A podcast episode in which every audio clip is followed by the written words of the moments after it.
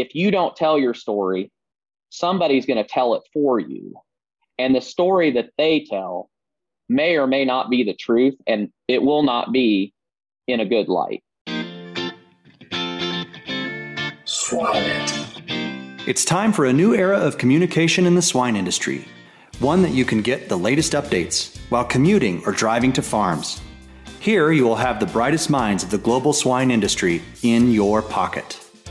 Swineit Podcast is only possible with the support of forward looking and innovative companies like Merck Animal Health, driven by prevention, Evonik, we are sciencing the global food challenge, AB Vista, new nutritional perspectives and novel enzyme applications to drive pig production, Zinpro, essential trace minerals, exceptional performance, Every Pig, a simple yet powerful pig health and production management tool, Gestal always one step ahead in swine feeding. Adisseo provides programs and services to help producers achieve their targets in a high quality, safe, and sustainable way. NutriQuest, experts serving producers and delivering breakthrough solutions. Minitube, the worldwide leading supplier of systems for the field of assisted animal reproduction. Genesus, the first power in genetics. Welcome to the Swine It Podcast Show. I am Laura Greiner, your host for today's episode. This episode sponsor highlight is about Evonik Animal Nutrition. Evonik stands for a holistic and sustainable value proposition for livestock production. It combines products and services and leverages digital solutions. This is all backed with high value consultancy and deep customer understanding.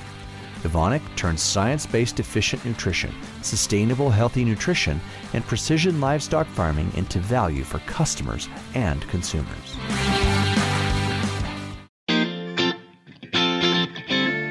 Well, hi, and welcome to Swineit today.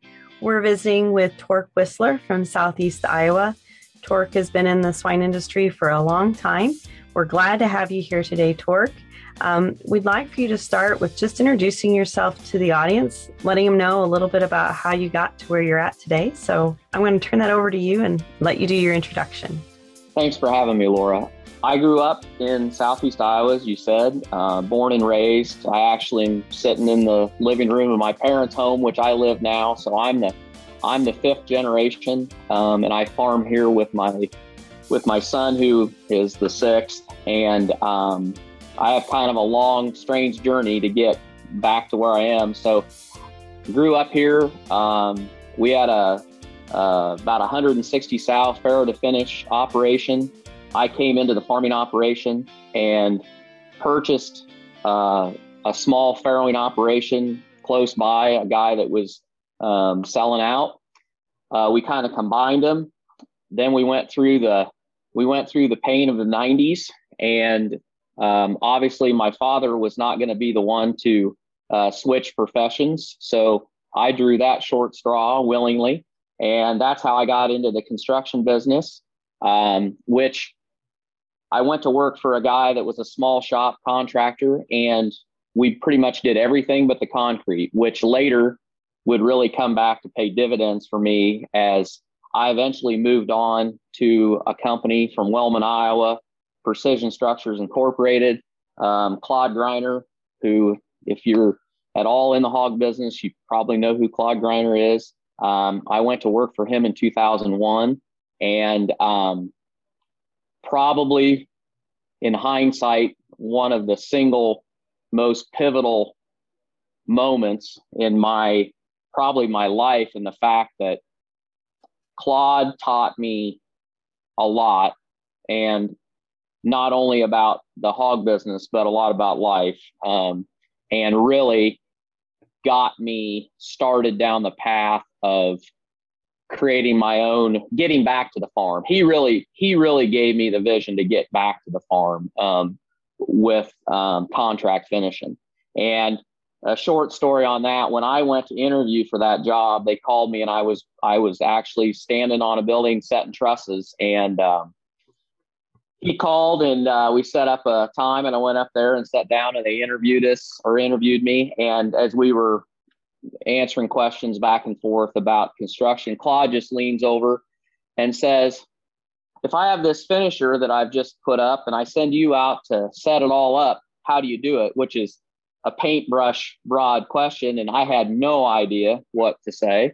And I just looked at him and I said, Well, however you want it done, Claude. And he just smiled and put his hand on my shoulder. He says, That's a good answer. That's a good answer. And the rest is history, you know. Um, I'm glad I came up with that. But anyway, I ended up working for Precision for 15 years um, as a service guy. And then I became a salesman and um, learned a lot. And when I became a salesman, that really kind of clicked for me because of all the experiences I had in the fact that I not only knew the construction side, but in my time at Precision, I had built my first contract finisher.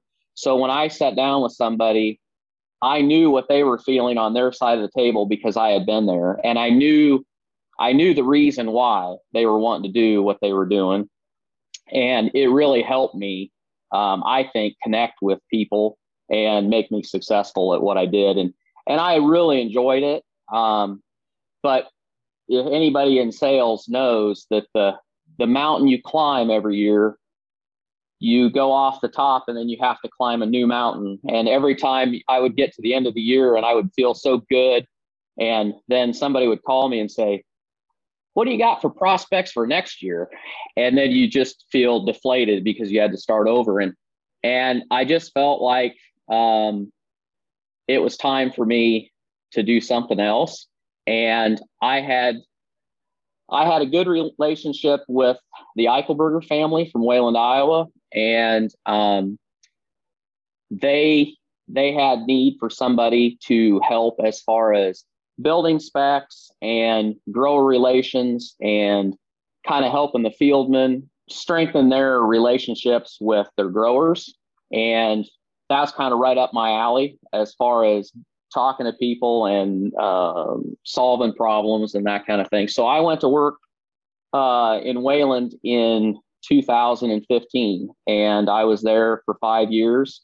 And then my youngest son decided after high school that he wasn't going to go to college, that he wanted to build a hog building and he wanted to farm. And it was just the right time for me to come back and help him get started. And so um, last summer, we made the decision that I left Eichelberger's and came back. And I'm actually a contract grower for, for Eichelberger Farms in Wayland, Iowa. And we have four 2,400 head finishing buildings that we raise pigs um, under contract for them. And it's been a great relationship. Um, and then my son has drugged me kicking and screaming into the modern world. Um, and he has a YouTube channel uh, called This'll Do Farm, and we kind of chronicle our day to day goings ons or going on, what we're doing, what we're working on, and kind of our goal is to show people how their food's raised. And so that's the journey we're on now. I think that's a, a wonderful story, Tork.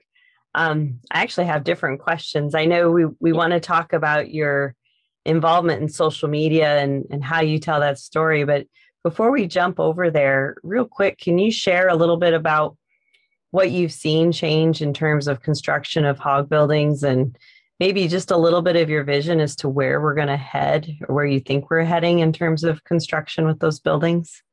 So, first and foremost, cost. so when I so when I started, uh, we pretty much built only one one building. We built a 50 wide, um, small pen, dry feeder, cup water, 1200 or 2400 head barn, and it was about uh, probably $160 a pig space or $150 a pig space, and it was too expensive.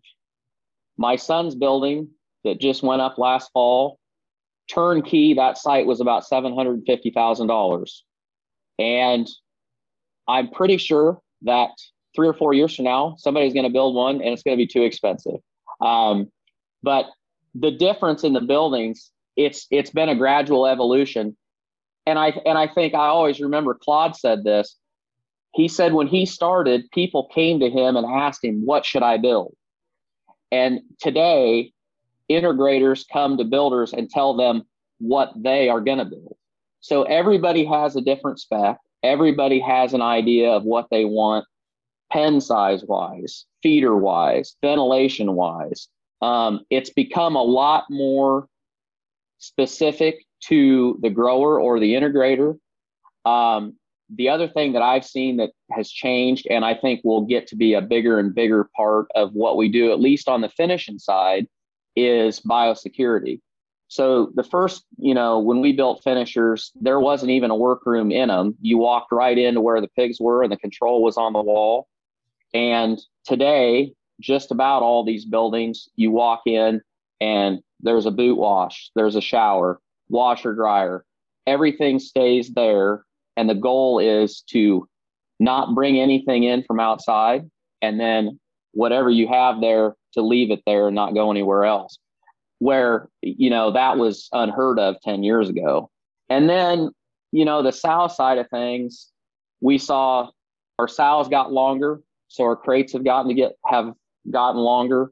Um, we did no pen gestation back in the day, and we did, you know, poured poured walkways, and then we we got rid of that. We got rid of doing poured walkways because everybody was leery. Are we going to have to take these crates out?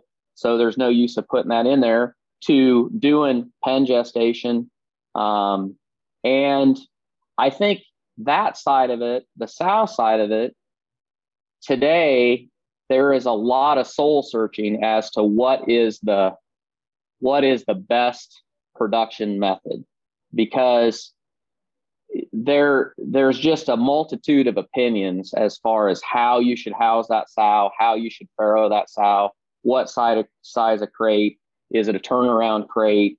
Um, those questions continue today. But on the finishing side of it, efficiency gets more important as far as um, electrical costs, um, water savings. Um, it, you know, wet dry feeders were here and then they were kind of gone, and today they're back. Solar, you know, just everything that everything that you see that society's figured out, we're figuring it out in the hog business too, because just like for us, we have solar on on two of our sites, and we probably will put it on the third. And one of the things that I'm really interested right now in is batteries. I have the solar, but I don't have batteries. And I would love to get at least one site to where that extra power, I didn't have to send it back to the utility, that I could use it and draw it out at night. I'm kind of getting off into a tangent. But anyways, questions like that that um, we have. So yeah, a lot has changed. Um, and and everything's at a premium because um, costs keep going up. And my contract price hasn't changed from the first building I built.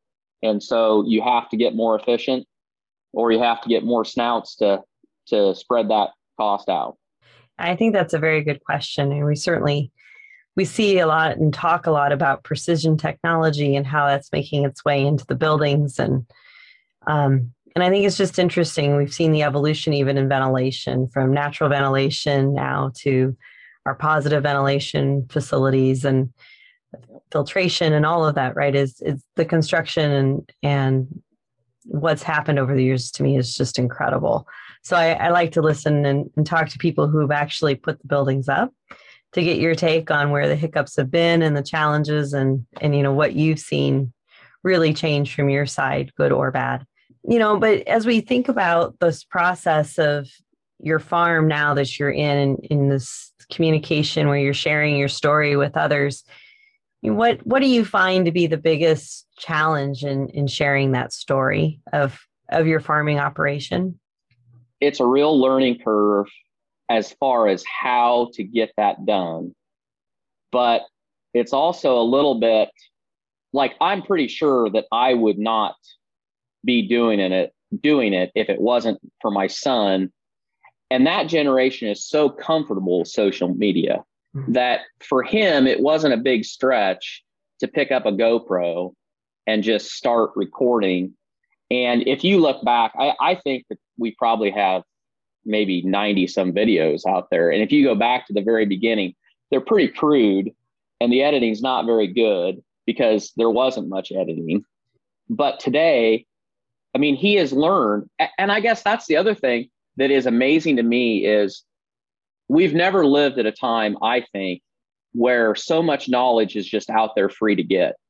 And it's a perfect example of what he's done. I mean, he's literally taught himself to video edit and about photography and lighting and sound and how he does it. I don't have any idea. I go down there and sit and look at it, and he's doing all this stuff, and I'm like, and he keeps telling me that, you know, I need to learn how to do it, and I I fight that pretty hard because I feel like I've reached I've reached my my peak. I don't want to learn anymore because it just looks like work to me, but it's fine for him. But getting started was kind of daunting in that you just you don't really know. You just kind of have to jump in and we've just learned as we went. But I think the thing that has surprised me the most is people who aren't involved in animal agriculture what we do every day, which seems very mundane, Matt feeding pigs. You know, I get so tired of Matt feeding pigs. I don't. You you just go in and you you go to Matt feed a twenty four hundred and you pretty much space out. You're just going and and looking and seeing if there's anybody you need to pull or anything you need to check. The number of questions that we get about what you know what about that feed because we use a we use an enticer uh, the first three days the pigs are there, we use a, a product called Barracuda to entice them a little bit. The questions we get about Barracuda, and if you've tried it, put milk on it and tried it because we told them it smells like strawberries, and what's in it, and how much sugar's in it, and you know, can the pigs get addicted to that? You know, and why don't you just keep feeding it? Why don't you mix it?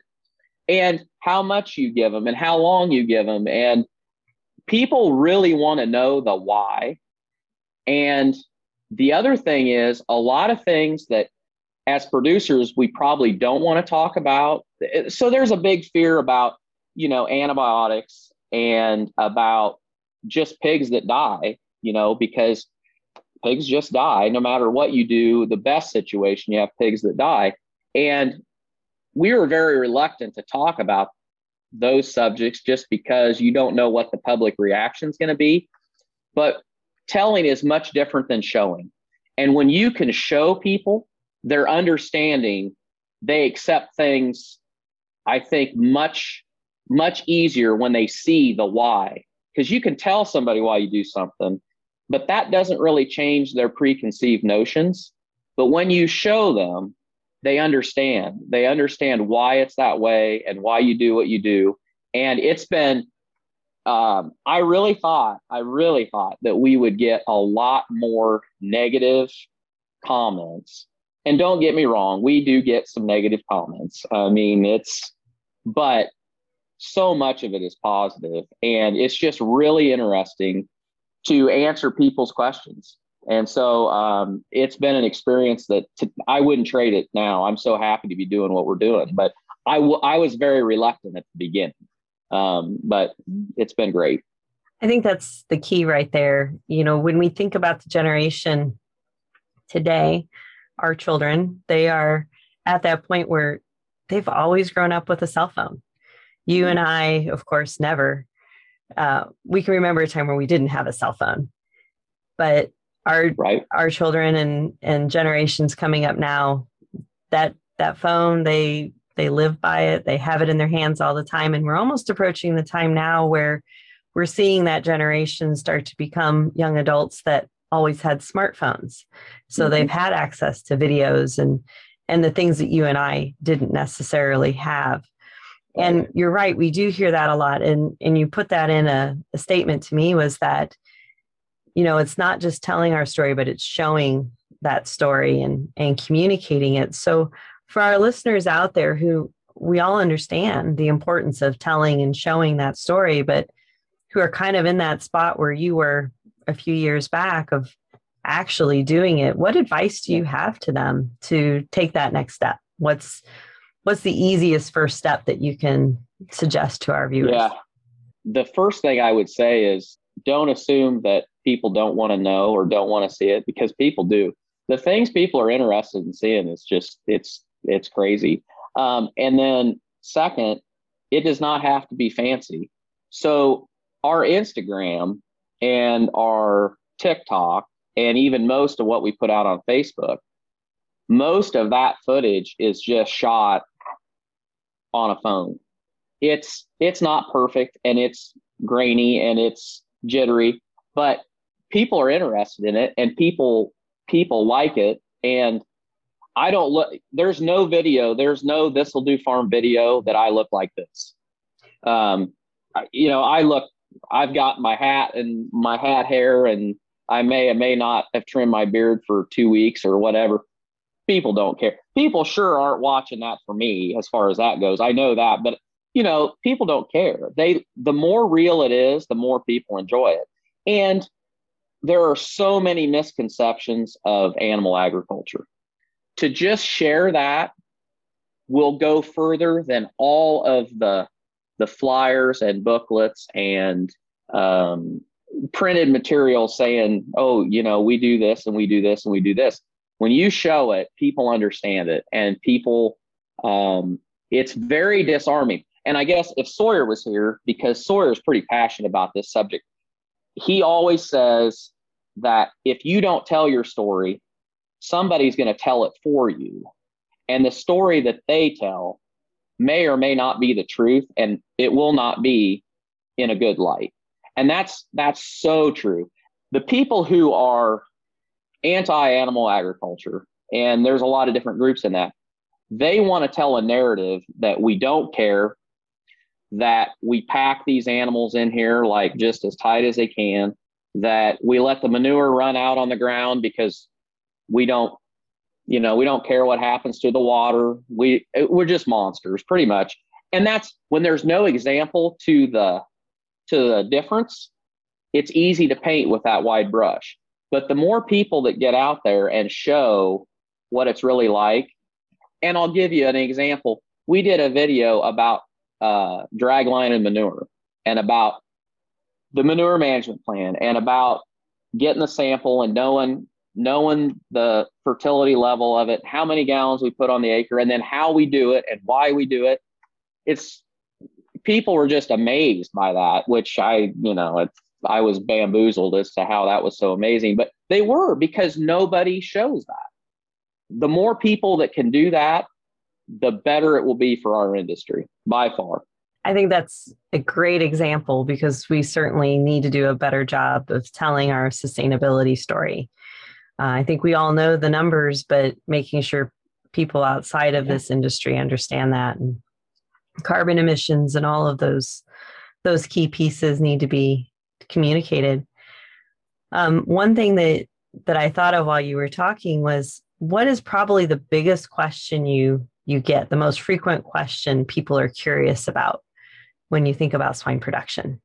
So to start, when we started, we got a lot of questions about how many shots you give the pigs and a lot of questions about antibiotics. So, one of the misconceptions has been, and people like to put out there, is that these pigs are they're on drugs all the time, and we're shooting them up all the time. And um, we we show when we go through and spot treat pigs, we talk a lot about how we find the pigs that that are falling back. Uh, one of the popular question is what it, what's a fallout pig because in a lot of our videos, we'll show different things we do through the day. So part of that is we do most of our chores in the morning early. And so usually in about every video, there's one of us is walking through pens looking for fall fallback pigs. And so a common question is, what's a fallback pig? What do you do with that pig? You know, what if you give a shot, why, you know, what's that do for them and what is it? And and those kind of questions. So I think that's one of the most popular ones. And then um, we get a lot of questions about how fast pigs grow, just statistics of how much do they eat every day, how much do they drink every day, how much water you go through, just stuff stuff like that. Mm-hmm. Oh yeah, I think those are great questions. Is there anything else that that you'd like to talk about today that we haven't really hit on?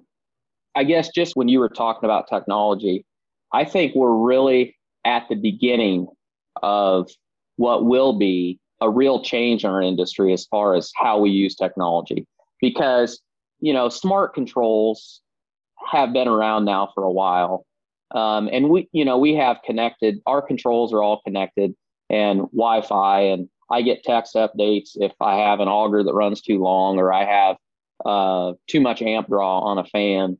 I think you're going to see that even increase.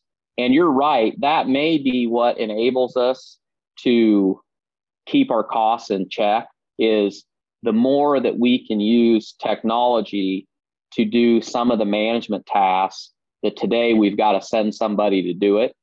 You just don't know really what's around the corner. Um, but I think we all need to be open to it because it's going to be a necessity as we go forward, especially in getting that next generation started. You know, I never thought, I really never thought that I would be sitting here talking to you. It's a really strange journey, but I'm thankful. I am so thankful that, you know, getting to a point in your life where you can look backwards. It's there's a lot of things that have worked out that would not have had to have worked that way, but I'm thankful that they did.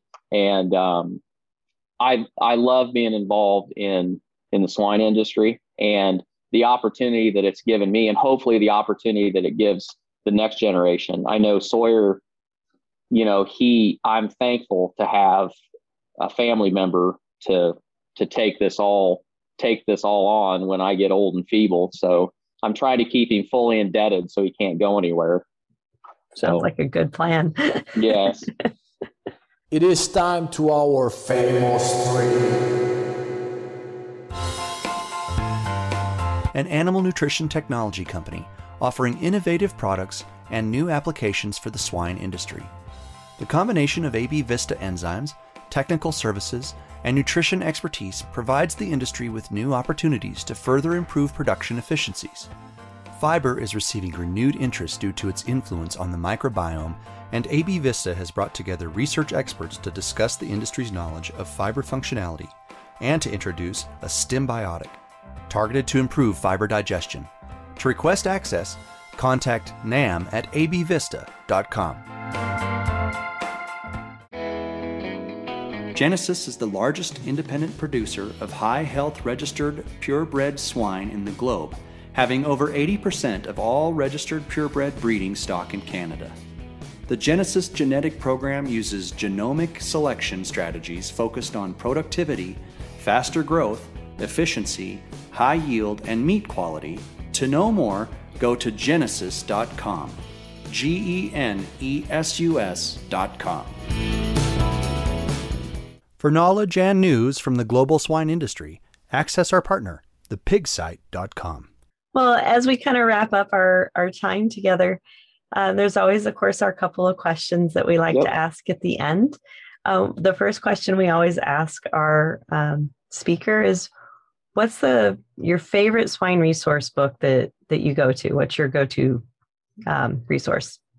Yeah, so keeping with our with my theme, my swine resource is this and sending a picture to Dr. Ethan Spronk, who is the veterinarian for Eichelberger Farms. Because when I don't know, I just take a picture and I send it to Ethan and say, What's this? Or what should I do with this? So he is he is my my swine reference guide. I love that one. That's a that's definitely one I haven't heard before. So we'll keep that one in mind down the road.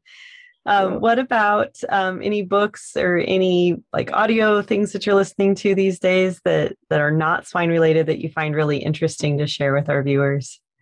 Yeah, so um, I just finished reading it actually for the second time because my son, both my sons started reading it, and so uh, then they were talking to me, and I couldn't remember as much as I should. My retention evidently is getting poor. So Jordan Peterson's 12 Rules for Life um, I reread it, and um, that's a great book. Uh, a lot about self responsibility, um, and and I would say, I would say, you know, just about anything to anybody that is wanting to start anything, or anybody that is in the middle.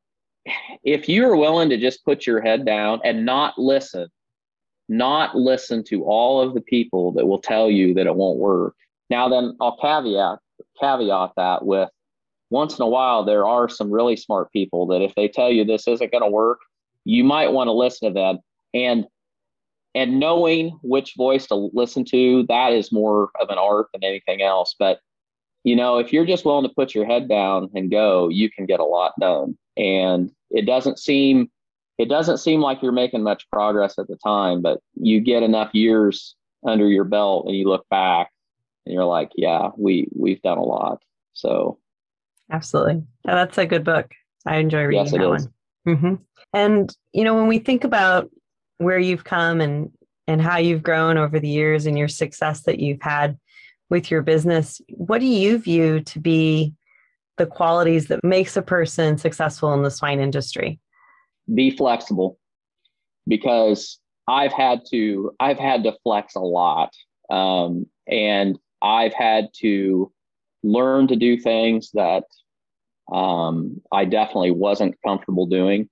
And yeah, don't let people tell you what you can and can't do um, because you can. Um, it's not always easy, and sometimes the learning can be painful, but um, staying rigid, especially in this industry, and I think I think any industry, but change is constant. And putting your foot down and saying never usually doesn't age well. So flexibility is key, I think.